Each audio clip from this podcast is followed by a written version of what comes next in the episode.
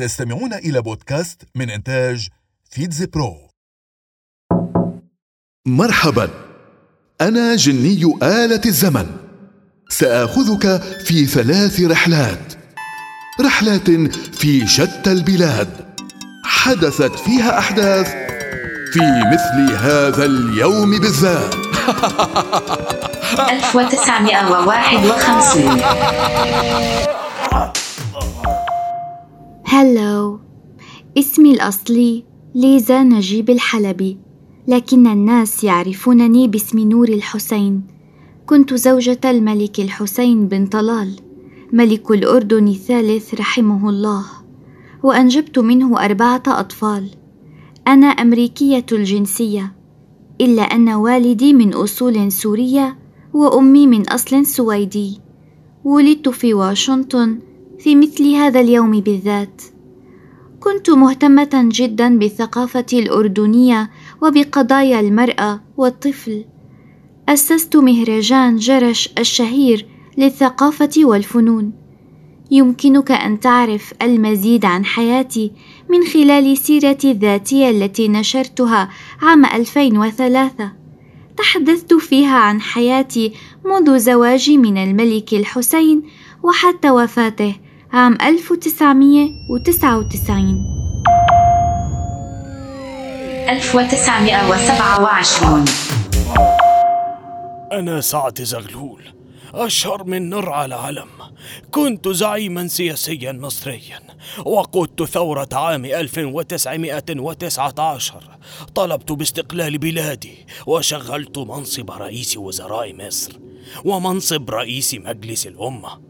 ولدت في مثل هذا اليوم بالذات في قرية تدعى إبانة في أقصى شمال مصر. درست في الأزهر الشريف وتتلمذت على يد جمال الدين الأفغاني الذي كان أحد رواد النهضة الإسلامية حينها.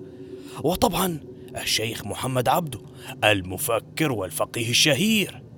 عملت بمهنة المحاماة لفترة لكن تم سجني لمدة ثلاثة أشهر بتهمة الاشتراك بتنظيم جمعية الانتقام.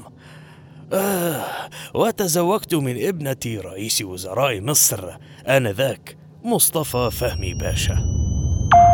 634 السلام عليكم.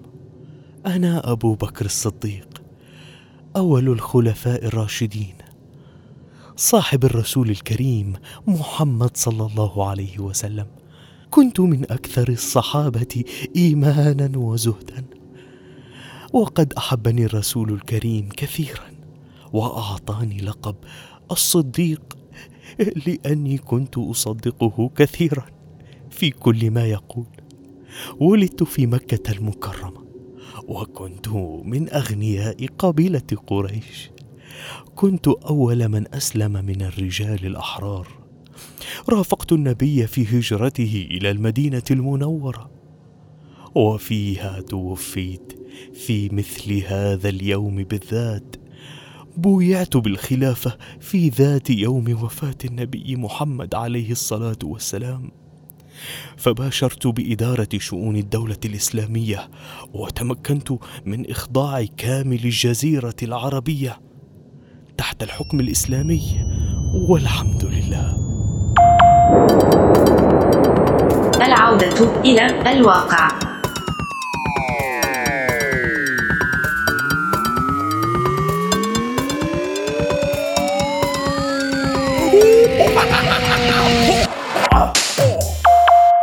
استمعتم إلى بودكاست من إنتاج فيتز برو.